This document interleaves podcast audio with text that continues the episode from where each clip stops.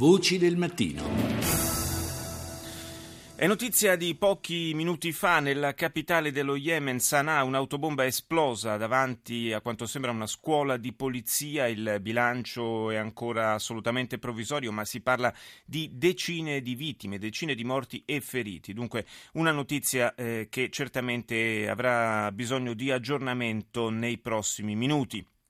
E in Turchia c'è allarme per l'attentato, un altro attentato che c'è stato ieri nella città Istanbul. Bir e, canlı bomba bayan e, turizm polisimizin ofisine e, girerek içeride üzerindeki bombayı patlatıyor. A parlare il governatore della metropoli turca, Vasip Sain, che racconta l'accaduto. Una donna kamikaze dice è entrata nella stazione di polizia annessa all'ufficio del turismo e si è fatta esplodere. Un poliziotto è morto e, a causa delle gravi lesioni subite e un altro è rimasto ferito in modo leggero. Quando è entrata la terrorista ha fatto una domanda in inglese. Si sta cercando di scoprire la sua identità. L'alto commissario dell'ONU per i rifugiati Antonio Guterres ha espresso preoccupazione per la decisione delle autorità libanesi di imporre il visto ai cittadini siriani nel tentativo di frenare l'afflusso di profughi verso il proprio territorio. I feel really extremely sad when I see a Syrian family that has probably already seen their house being destroyed. Mi sento estremamente triste, dice Guterres eh, facendo tappa in Turchia, ad Ankara, quando vedo una famiglia siriana che probabilmente ha già visto distruggere la propria casa e ha perso qualcuno fra i propri componenti costretta per passare la frontiera a mettersi nelle mani di trafficanti che traggono da questa situazione enormi profitti e violano orribilmente i diritti umani. Per questa ragione chiediamo non solo ai paesi della regione, ma anche a tutto il resto del mondo di aprire le proprie frontiere ai rifugiati siriani, dice Guterres, attraverso programmi umanitari e una politica più flessibile per quanto riguarda la concessione di visti. In Iraq il ministro della difesa Khaled al-Obeidi ha parlato del rilancio delle forze armate di Baghdad nel giorno del giuramento di alcune centinaia di nuovi ufficiali. يحدون الأمل على إكماله عبر صفحات لاحقة siamo soltanto all'inizio e speriamo di completare questo duro lavoro anche per razionalizzare l'utilizzo delle risorse finanziarie e materiali, ha spiegato il ministro. Abbiamo avviato il percorso affinché l'esercito ritrovi la propria autostima e sia all'altezza della fiducia che il popolo ripone nei suoi militari. Dopo il tracollo della scorsa estate davanti all'avanzata dell'ISIS è stato dunque avviato un processo di rifondazione delle forze armate irachene che ha comportato fra l'altro l'allontanamento di decine di comandanti incapaci e corrotti. Celebrati i funerali dell'ex governatore di New York Mario Cuomo, deceduto il primo gennaio all'età di 82 anni. Al termine della cerimonia, che si è svolta in una giornata fredda e nevosa, ha preso la parola il figlio, Andrew Cuomo, attuale governatore. It was an amazing outpouring of support. Uh, thousands of people standing outside in the cold. È stata un'incredibile espressione di sostegno con migliaia di persone che sono rimaste là fuori al freddo, ha detto Andrew Cuomo. Mio padre aveva lasciato il servizio vent'anni fa e dopo aver abbandonato la vita politica è rimasto in disparte. Malgrado questo la gente si è ricordata di lui, tanto da dimostrarlo oggi, a distanza di vent'anni. Gente di ogni estrazione sociale e proveniente da ogni parte dello Stato che è stata toccata dal suo impegno. Restiamo a New York dove due poliziotti sono stati feriti ad appena due giorni dalla cerimonia funebre per uno dei due agenti freddati a Brooklyn da un uomo, lo ricorderete, che diceva di voler vendicare l'uccisione di afroamericani disarmati per mano di poliziotti in varie parti degli Stati Uniti. Il sindaco della metropoli, Bill de Blasio, dopo le feroci critiche subite da parte di donne e uomini in divisa che lo ritengono responsabile, corresponsabile di aver creato con le sue dichiarazioni il clima che ha portato al duplice omicidio, questa volta ha preferito pronunciare parole di elogio per, polizio- per i due poliziotti che sono stati feriti nel Bronx dopo che avevano risposto a una chiamata per una rapina. These officers uh, did something that was extraordinarily brave this evening and they did it Uh, uh,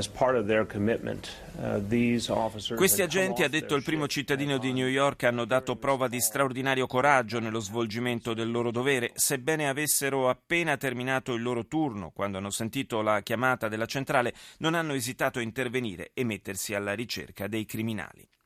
Ci spostiamo in Africa, al confine tra Repubblica Democratica del Congo e Burundi, dove è stato girato un reportage di France 24. Le forze dell'ONU e dell'armée congolaise survolent la vallée de Ruzizi, à la frontière entre la RDC et le Burundi. Ces soldats viennent de détruire des camps appartenant aux rebelles burundais des FNL. Le forze dell'ONU e dell'esercito congolese sorvolano il confine con il Burundi, dice il servizio. A terra i soldati che hanno distrutto un covo dei ribelli burundesi dell'FNL, il Fronte Nazionale di Liberazione.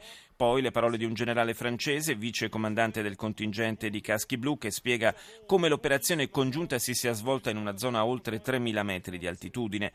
Ma eh, non sono quelli dell'FNL, spiega Franz Van Catre, gli unici ribelli ad attaccare il Burundi. Proprio ieri l'esercito burundese ha affermato di aver ucciso un centinaio di uomini appartenenti a un altro gruppo, del quale non è stata però rivelata l'identità.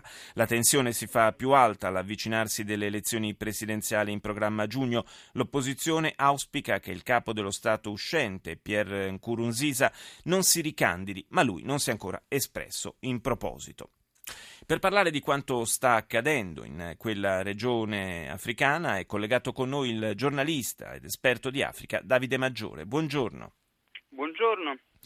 È una zona, quella di confine tra Congo e Burundi, che è stata, diciamo, molto calda eh, negli anni passati, è stata teatro di, di, una vera e propria guerra, dietro la quale sappiamo esserci stati anche grossi interessi economici, eh, però è una, anche una zona della quale negli ultimi anni si è parlato poco, anzi direi pochissimo, almeno qui da noi in Italia, con tutto che la situazione, lo abbiamo sentito anche anche da questo reportage di France 24 non si è assolutamente tranquillizzata.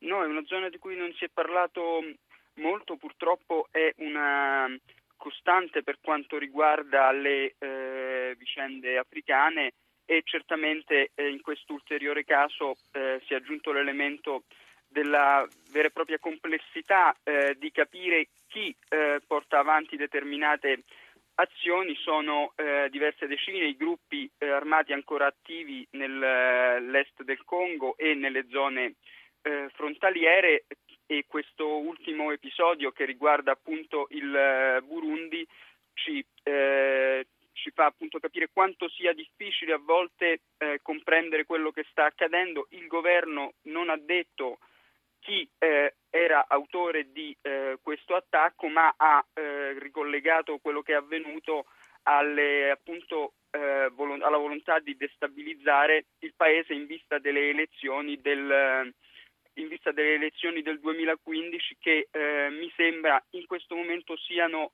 veramente la posta in gioco più importante eh, per il Burundi proprio per la eh, presenza di questo limite costituzionale ai mandati presidenziali che il presidente Nkurunziza sta cercando di aggirare, ha fallito negli eh, scorsi mesi il tentativo di riformare la Costituzione, la Costituzione ora sì. si eh, appoggia piuttosto al tentativo di una interpretazione degli esperti giuridici del suo stesso partito che eh, gli permetta appunto di dire che in realtà non ha svolto eh, due mandati con elezione popolare, quindi può nuovamente, eh, può nuovamente ricandidarsi. Sì, diciamo, diciamo, un cavillo, via, un po' una, una lettura un pochino, eh, un pochino personale del, della Costituzione. Ma quali sono gli interessi in gioco dietro anche a queste elezioni?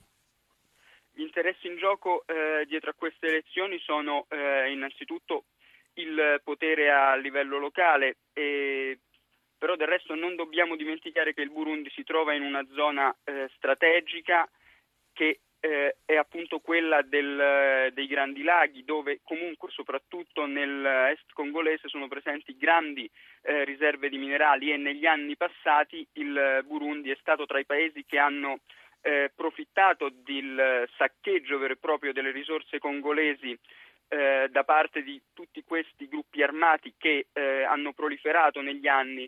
E il Burundi è stato un punto di transito per questi minerali, quindi comunque si trova in una posizione eh, strategica importante. E come spesso accade, noi in Europa, più in generale nel nord del mondo, abbiamo sempre la tentazione di, dividere, le, di valutare le situazioni in, in, base ai nostri principi per cui dobbiamo individuare buoni e cattivi, no? bianco e nero. In questo caso è molto molto difficile farlo in, in Africa.